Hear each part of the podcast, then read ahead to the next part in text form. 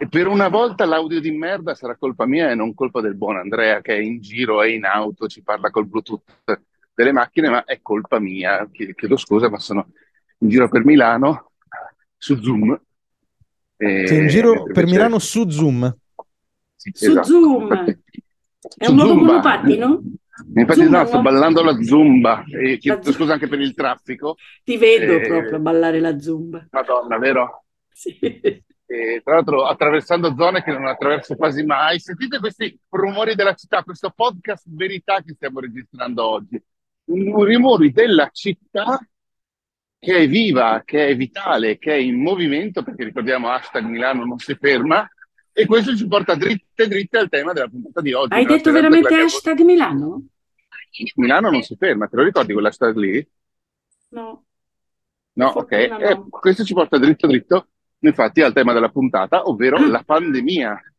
La pandemia da Covid. diciamo, Matteo, una cosa attuale, una cosa dritto, proprio all'ultimo, sì. No, ma poi soprattutto anche no. dritto dritto, cioè ci porta dritto dritto al tema della eh sì, perché all'epoca, cioè a gennaio barra febbraio del 2020, quando iniziavano ad arrivare i primi casi di Covid, eh, ci fu, adesso non mi ricordo cosa è successo, ma ci fu tipo il segretario del PD Zingaretti che venne a Milano e andò a bersi l'aperitivo sul Naviglia e poi si beccò il Covid.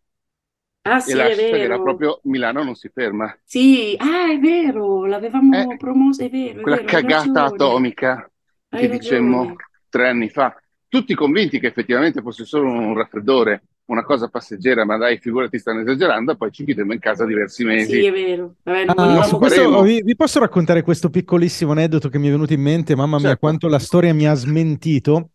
Io ricordo che ai tempi facevo ancora l'insegnante, poi anche la pandemia per tante ragioni eh, ha fatto sì che io smettessi di fare quel lavoro. Da un lato perché era diventato molto complicato fare l'insegnante e dall'altro perché poi le mie attività sono un po' esplose, anche virgolettissime aperte grazie alla pandemia.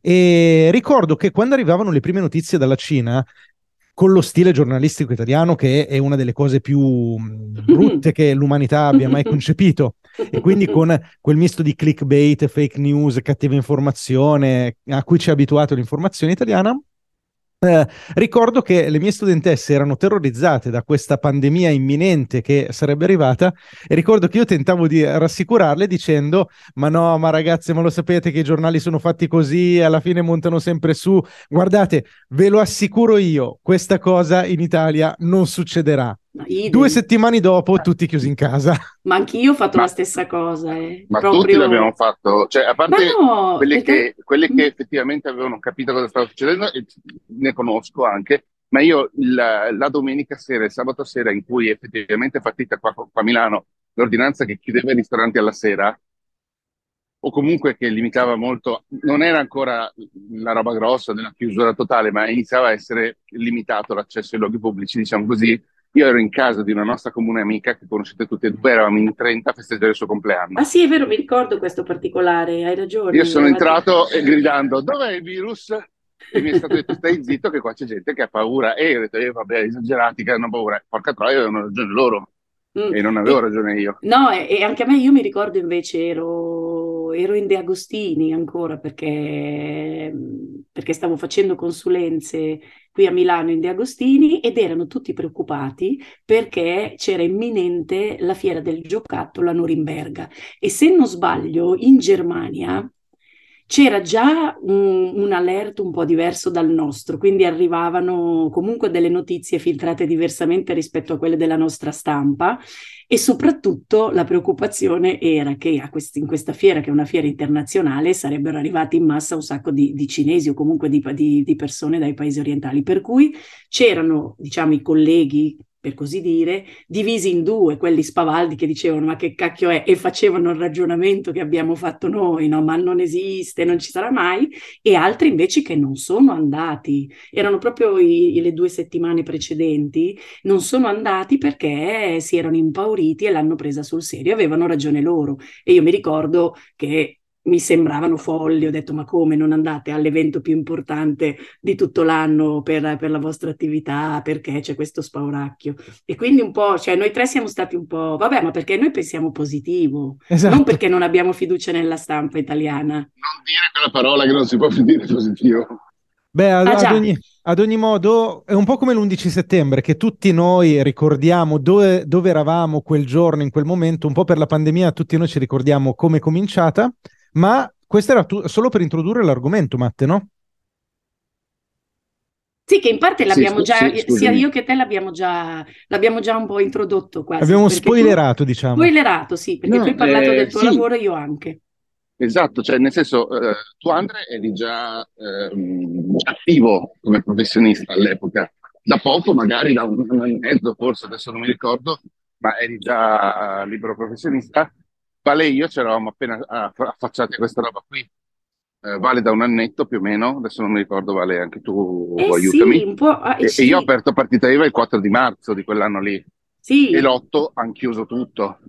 Sì. Quindi io ero lì tutto bello spavaldo, dicevo ah, adesso inizio a fare eh, il professionista dell'audio, andrò in giro a fare le registrazioni dai clienti, mi muoverò strachete, chiuso tutto. No, e mi è venuto... Sì, sì, vai, vai, vai, Matte.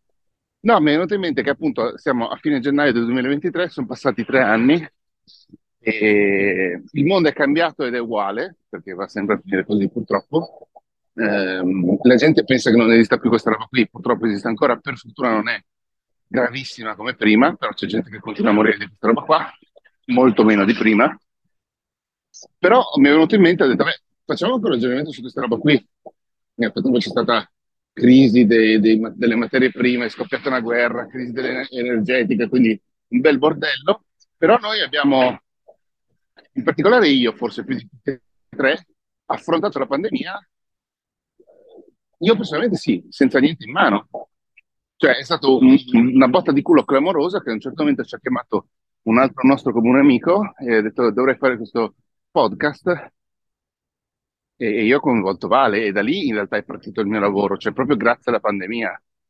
Però non l'avrei mai detto quando all'8 di marzo ci hanno chiusi dentro tutti quanti. Sì, è, è vero, è partito grazie alla pandemia, però tu non, non, potrai mai sapere invece come sarebbe andata se le cose fossero state a pieno regime. Cioè, Assolutamente, è, no, è certo, stato certo. un ripiego di alcuni che per fortuna hanno scelto il veicolo. No, che, che mentre, di... mentre, un sacco di gente ha perso il lavoro, comunque ha avuto ah. problemi esageratamente più gravi del mio, perché poi io continuo a dire che sono un privilegiato, perché comunque mia morosa da avvocato ha sempre percepito la sua parcella, perché lavora in uno studio molto grande, loro hanno avuto un botto di lavoro in più, figurati poi occupandosi di privacy, ma posso, la, posso, prendere la temperatura dei miei dipendenti, cosa faccio qua lassù? Quindi figuriamoci, cioè lei il, quel marzo lì ha, ha, lavorato credo 16 ore al giorno. Che mi ricordo. E, però c'è un sacco di gente che non aveva più lavoro, quindi in tutto questo sono ulteriormente privilegiato perché appunto mi è, mi è partito, cioè nel senso proprio iniziato in quel periodo lì.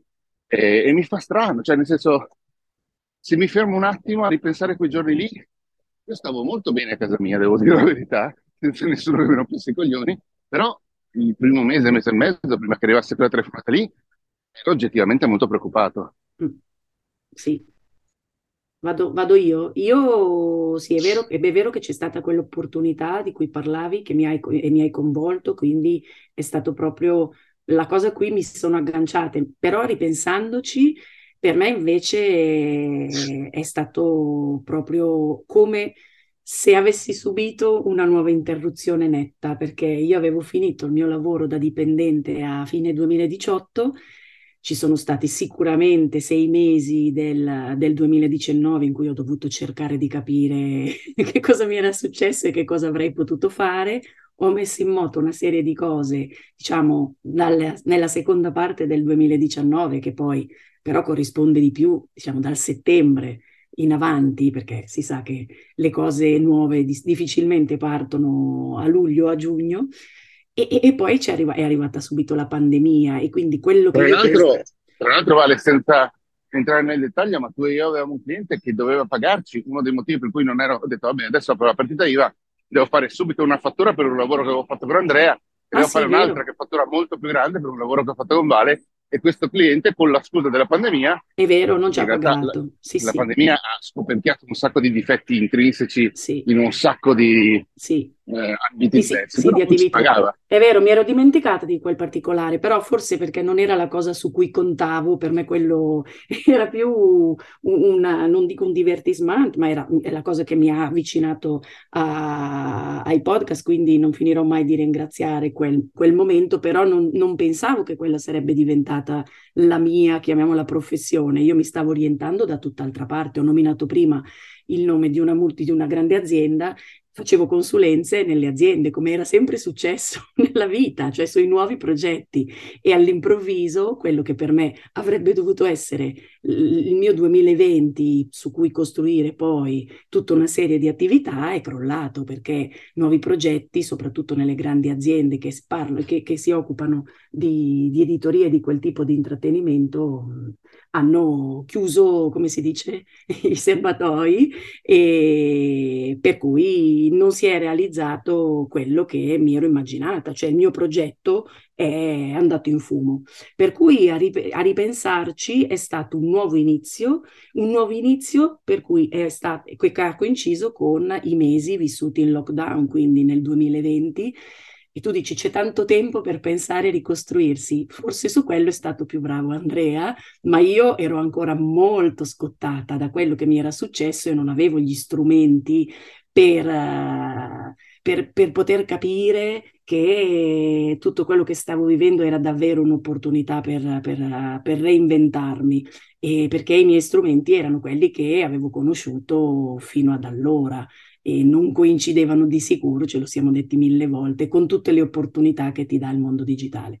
Ciò nonostante, poi cioè, non, non, mi sono scoraggiata, però di certo per me è stata una bella mazzata. Una, che ha corrisposto anche, se tu vai a vedere, insomma, mio, la mia dichiarazione dei redditi del 2020 e fa, fa, insomma, fa, se non avessi avuto quei famosi soldi un po' via, non, avrei, sarei stata veramente in difficoltà. L'importante è pensare che adesso invece le cose stanno andando un po' meglio. Mi sento anche una privilegiata, perché invece guardandomi intorno anche per fortuna che esiste del buon giornalismo eh, di fronte a certe inchieste non pelose che ogni tanto qualche bravo giornalista fa, mi rendo conto invece che che la pandemia ha lasciato un grave disagio in una fascia di popolazione perché c'è veramente tanta gente che ha perso il lavoro e non, ha, e non è riuscita a, a, ricominciare. E il dato più, più grave nelle città medie anche è quello delle persone che accedono a alla, al pane quotidiano, lo chiamo qui a Milano, comunque a tutte le, le associazioni che forniscono pasti, dove i, i, numeri delle persone davanti alla porta sono quasi quadruplicati, se non addirittura quintuplicati rispetto al pre-pandemia. Per cui qualcosa è successo nel mondo del lavoro, perché le persone fanno ora più fatica probabilmente di quando eravamo in pandemia, almeno una, una fascia di persone non lo so, però di sicuro per me ha cambiato tantissimo, perché ero già in mezzo a un cambiamento, ecco questo. Era... Non so, anche Andre mi è parso di capire, sai che mi ero persa quel pezzo del tuo insegnamento, Andre? Uh, sì, beh, io uh, fino alla pandemia in realtà ancora un annetto più o meno, no, forse diciamo che ho finito quell'anno, con quell'anno scolastico, quindi quando è iniziata in, verso marzo forse la pandemia, io ho finito quell'anno scolastico e poi ho terminato. E sì, insegnavo, insegnavo mm, tipo, si chiamava la materia web turistico, era un istituto professionale ed era una specie di web marketing indirizzato a, mm, a questi ragazzi che studiavano per tipo lavorare in agenzia turistica. Ma addirittura, addirittura Andrea, ti ricordi, il giorno che sono andato a firmare le carte della partita IVA da commercialista a Pavia, ci siamo beccati eh, perché tu avevi appena finito lezione. Ah, ecco, ecco, questo dettaglio non lo ricordavo, ma non mi sorprende perché non sei romantico come me. Esatto, appunto, io mi ricordo altri dettagli. E, ehm, e no, vabbè, la verità è che, eh, come già abbiamo raccontato un sacco di volte, per me, per il mio percorso, la pandemia è, stata, mm, è stato un cambiamento gigantesco, enorme, ma per una serie di ragioni. Eh, ce ne sono due che vi voglio raccontare perché secondo me sono interessanti anche un po', magari come spunto per chi ci ascolta. Um, al netto che io ero già all'interno di un percorso e credo che questo percorso in qualche modo si sarebbe compiuto, sebbene più lentamente, anche se non ci fosse stata la pandemia. Però in realtà la pandemia ha fatto sì che cambiassero alcune cose nella mia vita in maniera così repentina e per delle ragioni che poi nel tempo ho elaborato.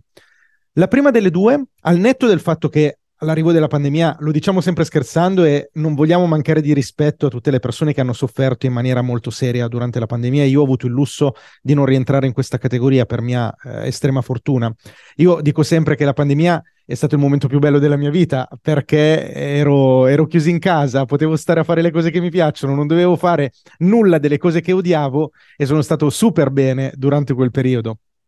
Uh, quindi al di là del benessere che mi ha portato, lo dico scherzando, non offendetevi, lo ripeto, il momento della pandemia, secondo me ci sono stati due elementi. Il primo è che io prima ancora della pandemia ho avuto alcune intuizioni comunicative che eh, la pandemia poi ha fatto esplodere più velocemente, ma che sarebbero comunque esplose, tant'è che ancora oggi sono quelle che determinano un po' il mio successo online ma che prima della pandemia erano un po' rimaste sopite. Per esempio, l'impostazione estremamente didattica che ho nei miei video, ehm, l'approfondimento che porto con dei video molto lunghi e molto verticali dei veri e propri corsi e l'affrontare alcuni argomenti che eh, lo stare chiusi in casa ha un po' scoperchiato, per esempio la comunicazione digitale. Io sono stato il primo in Italia a parlare di un software che si chiama OBS Studio, um, che serve per fare live streaming. E prima, prima di me online era un software che era considerato soltanto per fare videogiochi. Io già prima della pandemia avevo diversi video su OBS Studio in cui dicevo, raga, sta roba si può usare anche se siamo delle persone adulte Um, che non vogliono giocare a videogiochi, non che le due cose siano collegate, se facciamo parte di entrambe le categorie. E, ehm, e, quindi questa è stata un po' la premessa, il primo elemento, cioè io tra virgolette mi sono fatto trovare pronto dalla pandemia. Eh, ma questo tu eri stato... consape- ma consapevole Andre, questo non ho capito, cioè era perché tu in, in, in cuor tuo stavi già inseguendo un progetto di cambiamento? Un virus quindi... mortale, lui stava inseguendo il blocco del mondo. No, allora io ero, eh, ero, sicuro di quelle cose che stavo facendo.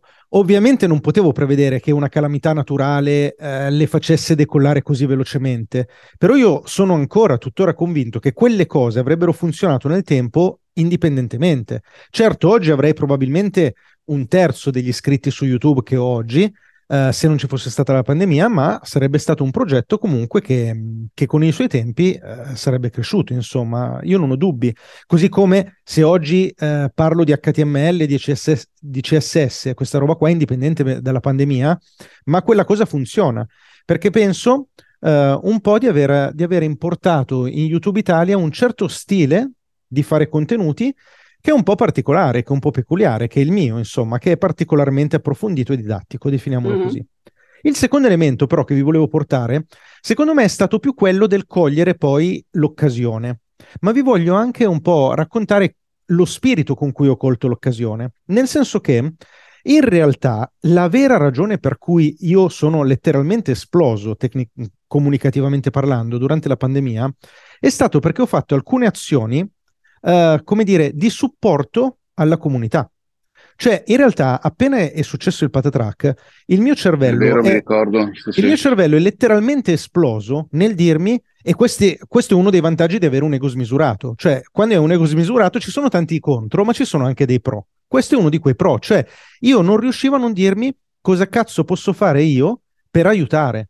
Cioè, qual è il mio ruolo in tutto questo casino? Che cosa faccio io? Sto chiuso in casa e mi preoccupo? Oppure io posso fare delle cose per migliorare la vita delle persone in questo momento tremendamente difficile? E questo, come dire, questa forma mentis mi ha portato a fare sostanzialmente due cose principali.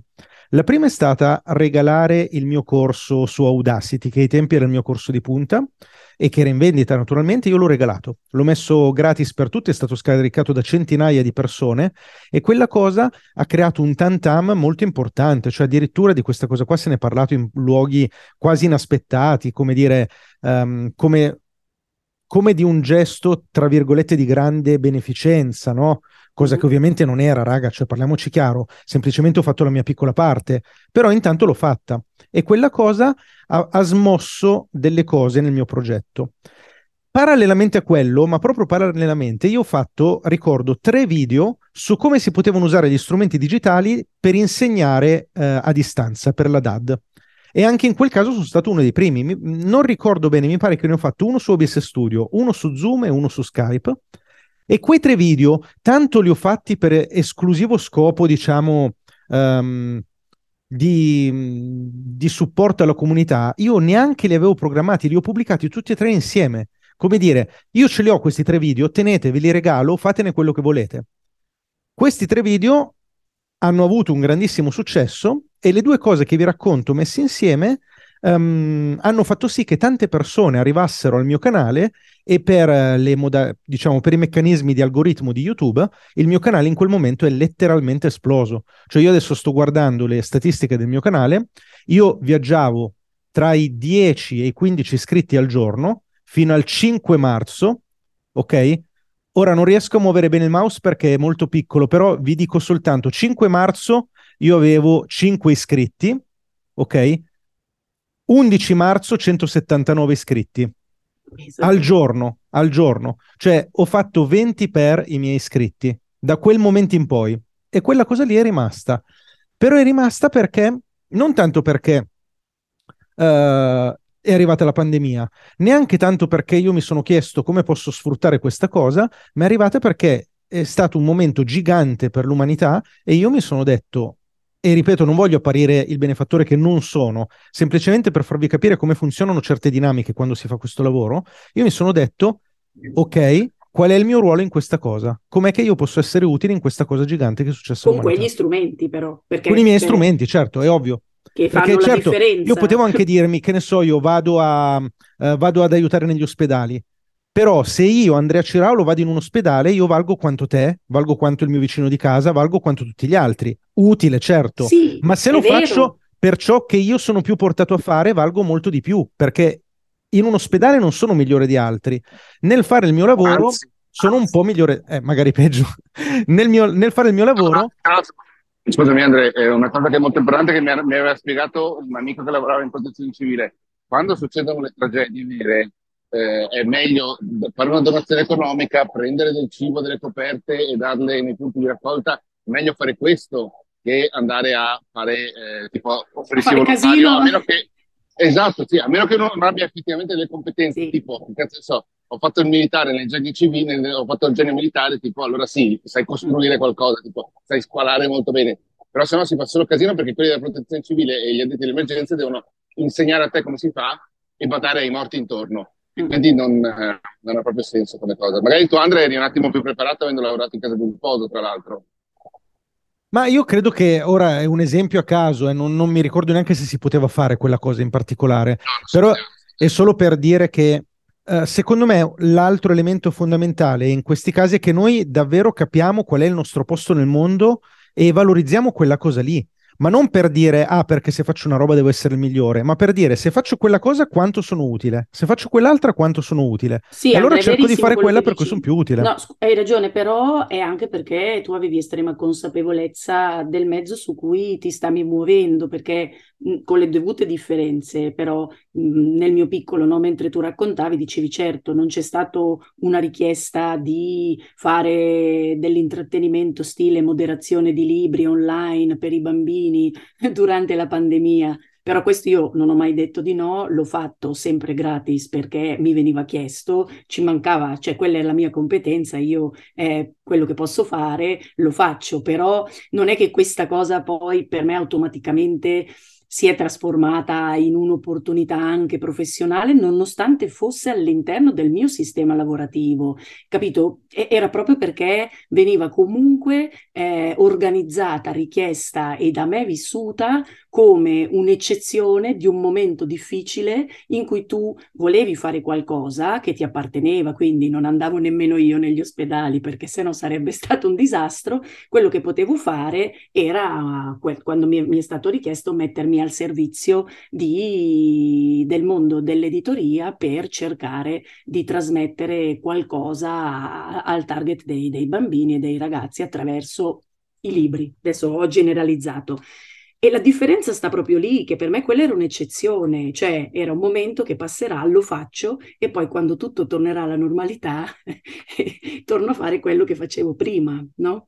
Non mi è venuto in mente nemmeno per un minuto che dentro anche queste piccole eh, comparsate nella rete ci potesse essere qualcosa che io avrei potuto agganciare per farlo diventare una cosa che mi apparteneva e che corrispondesse davvero con la, il mio lavoro. Cioè, quando adesso, eh, appunto, con, con, voi, ma soprattutto con la Franci Gimelli, che salutiamo, mi incaponisco che dico, ah, vorrei fare, no? Famoso canale in cui io racconto di libri. Ecco, forse io quella cosa lì avrei dovuto cominciare a farla in quel momento senza pensare che quello doveva essere eh, remunerativo in qualche modo, era un investimento per, che, che pens- cioè, con, una, con, un atteggiamento anche eh, di, costruttivo nei confronti di quello che stava succedendo, pensando però che poi da quello avrei potuto anche, cioè che stavo anche gettando la base forse per qualche cosa che avrebbe potuto darmi una grande soddisfazione successivamente. Non l'ho fatto perché non l'ho saputo riconoscere. Cioè, io Ma non è neanche la tua forma mentis quella. Appunto. Una cosa, scusatemi raga, e questo fa la, molta è, differenza. È molto interessante. Io potrei anche suggerirvi che ce ne sbattiamo della durata fino a che Vale non deve andare via, però... Eh, io devo andare via fra cinque minuti, ma voi potete andare, ah. voi potete andare a quel paese. Scherzo. Guarda che a quel paese ci devi andare tu, ma non diciamo quale perché non vogliamo eh, che poi trovi i tuoi follower. Sì, che poi forse non ci vado nemmeno, però devo comunque staccarmi lo stesso. Perché devo... Però tra quanto siamo, Andrea? Eh, allora, non lo so benissimo perché ah, ho, ho, fatto partire il timer a io... puntata già iniziata, ma credo che siamo circa 25. Io, sì, io eh. penso a 20, più a 26, ma perché io l'ho, l'ho sono a 27.30 e ho fatto partire... Ah, stiamo prendendo un minutaggio importante per la puntata. Sì, eh, sì effettivamente tu non hai entrato nella forma mentis giusta per riconoscere, perché è, è, quella cosa che abbiamo citato più di una volta, cioè tu eh, sei stata buttata via da un... Da un da, Sono da, stata da buttata via! Eh, da un pezzo di sistema eh, e volevi ritornare in quel sistema, non per forza in quel posto, ma, ma in quel sistema lì. E quindi per forza di cose tu hai detto, cioè tu hai pensato, vabbè, questa è una roba che faccio e poi vediamo. Sì, sì, cioè, invece... lo spirito magari è non, non, così determinato come quello che ha raccontato Andrea, però lo spirito anche di, di, di, essere disponibile per fare qualcosa in quel momento c'era, l'ho anche fatto, sì. però ma, ma, non mi è venuto minimamente, me l'ha passato per la testa che lì dentro ci potesse essere qualcosa che c'entrava anche con, con, la, con, con, la, mia professione. Cioè io pensavo, oh che cazzo, avevo appena appena stretto una bella collaborazione anche remunerativa di consulenza e questa consulenza dal marzo del 2000 non c'è più stata. Cioè l'ho tenuta in, di coda fino a fine aprile e però poi mi hanno detto guarda non sappiamo cosa sarà di noi e infatti tra l'altro cioè non è che poi le cose là dentro si sono, eh, eh, sono riusciti a, a, recuperarle, c'è tutta una parte di lavoro su cui stavamo ragionando, non è più stata proprio nemmeno presa in considerazione. Perché... Sapete cosa devo dire però su questa cosa? Io credo, cioè, uh, la ragione per cui oggi sono qua a fare quello che faccio, e non so se è un bene o un male, lo dico molto onestamente, è il fatto che io credo di aver avuto in questo percorso la um, capacità di cogliere i segnali delle deviazioni di percorso. Nel senso che io non mi sono fatto spaventare mai da cambiare e a volte anche stravolgere il percorso, avendo in mente quali erano i valori che mi portavano, cioè che mi guidavano e il punto finale tendenzialmente a cui volevo giungere, ma non spaventandomi, anzi esaltandomi il più delle volte, quando poi le strade sembravano essere diverse da quelle che prevedevo. Esempi concreti. Cioè, io mi sono licenziato per fare il programmatore. Io studiavo il programmatore. Se oggi sono qua è perché per caso ho fatto un podcast dove dicevo, raga, io non so fare un podcast, quella roba lì ha avuto un successo inaspettato, a me è piaciuto e l'ho cavalcata. Ma mica mi aspettavo io che con Passione Podcast poi finivo a fare sto lavoro. Tutt'altro, io pensavo imparavo a fare podcast poi ne faccio uno sulla programmazione e faccio il maledetto programmatore. Quella roba lì ha funzionato e l'ho tenuta. E mi aspettavo poi, perché quando è arrivata la pandemia io facevo il podcaster, Oggi un pochino tutti noi, io compreso, eh, immaginiamo l'Andrea youtuber, ma io facevo il podcaster. E poi è arrivata la pandemia, è esploso YouTube e che cosa fai? Continua a fare podcast quando esplode YouTube? E, e vai su YouTube cambia tutto, quindi non parlare più di podcast, parla di OBS Studio e vai con OBS Studio.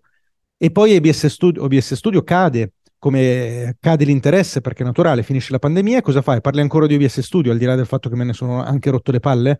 E no, cambiamo, adesso parliamo di HTML, CSS e di YouTube mi viene in mente che per fortuna se n'è andato via perché così almeno siamo arrivati io e Matte a parlare di podcast. no, perché poi c'è da dire anche questo. Sarebbe stata una concorrenza implacabile. Dall'incontro, dall'incontro con, con, Matteo, poi anche a noi più in piccolo, comunque lui perché era più consapevole ed era il suo, diciamo, sogno professionale. Eh, io semplicemente perché mi ci sono trovata nel periodo della pandemia e ho capito che era un mezzo che mi piaceva, per cui... Eh, magari non l'ho coltivato per me stessa direttamente, però sicuramente a parte del lavoro che stiamo facendo oggi con le consulenze in agenzia riguardano il podcasting, cioè noi ci, cer- ci cercano per realizzare progetti podcast e quindi anche per noi in qualche modo si è aperta una strada. Se io però non ero assolutamente consapevole. È vero che nel momento in cui eh, persona in crisi parla con altre persone in crisi, che cosa facciamo? Non ci dobbiamo spaventare, inventiamoci qualcosa, per esempio questa cosa del podcast anche in agenzia è stata è stata una, un, una piccola eh, isola di salvezza. Ho detto, ok, proviamo a proporre queste cose. Un po' come dicevi tu prima per il lavoro che ci ha avvicinato, Matte. Se non ci fosse stata la pandemia, nessuno ci avrebbe chiamato perché tutto quello che abbiamo fatto in podcast in realtà avrebbe dovuto realizzarsi in presenza, quindi non c'era, bi- non c'era bisogno nei progetti iniziali di nessuno che facesse un podcast per raccontare quelle cose. Per cui è vero che forse, anche se poi per entrare fa, mm, mm, per far funzionare queste, questo meccanismo ci abbiamo impiegato un po' di tempo, però forse qualcosa di buono ha portato anche a noi, in effetti, ragionandoci. È verissimo. Mm, enfatizziamo ancora una volta che è stata una gigantesca, cioè non vorrei che sembrasse che abbiamo banchettato sui cadaveri, perché io me lo ricordo, le, le, le, magari a Bressana o ad Arese passavano, forse ad Arese un po' di più che a Bressana passavano, ma io mi ricordo cazzo, no, certe no, giornate eh. in cui passavano tre, tre, ambulanze all'ora sotto sì. casa mia. E... Sì, sì, no, anche qua. Quindi, eh, esatto. Quindi Secondo non, me sai cosa, Matte?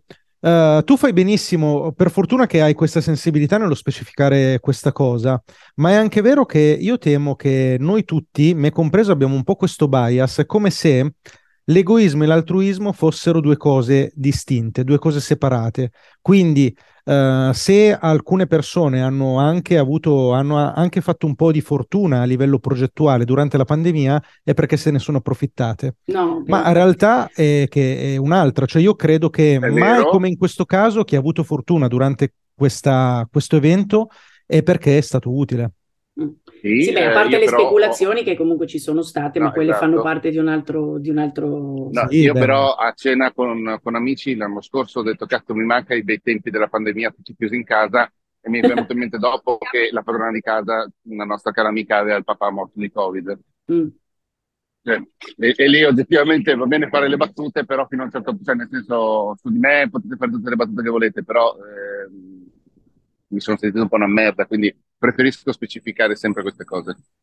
Sì, sì, sì, io come sempre ho questo bias, cioè io faccio molta fatica uh, a mettermi nei panni di persone meno robotiche di me e, e, per dire, quando io dico meno male che c'è stata la pandemia, per dire, ovviamente non, non ho mai detto questa frase, però se, se, dicessi questa cosa qua, oppure se io dicessi quanto, quanto mi ha fatto bene la pandemia, do, do per scontato che sto dicendo mi ha fatto bene perché io ho fatto bene alle persone, così come vale anche per voi naturalmente, perché alla fine, cioè, il successo economico o di, di, progetto è sempre uno scambio, cioè è raro. Certo, ci sono i casi in cui tu magari stai proprio fregando le persone, le stai truffando, però nella maggior parte dei casi, sicuramente nei nostri, se arriva un successo è perché sei utile, perché hai fatto qualcosa di buono, perché in cambio, cioè c'è stato uno scambio, tu hai portato delle cose e in cambio ne hai ottenuto un beneficio.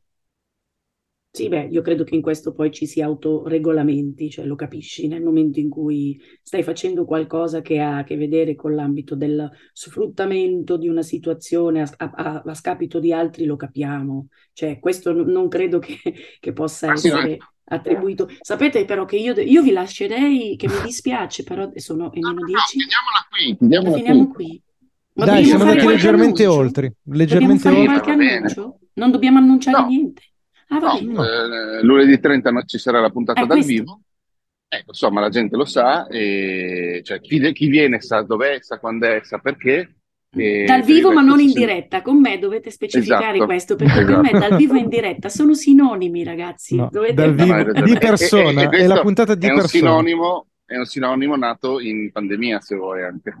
Ah, e, mh, mm, giusto per tornare sempre all'argomento. E basta, e noi ci sentiamo comunque, la puntata uscirà il venerdì prossimo, come al solito, quella registrata dal vivo.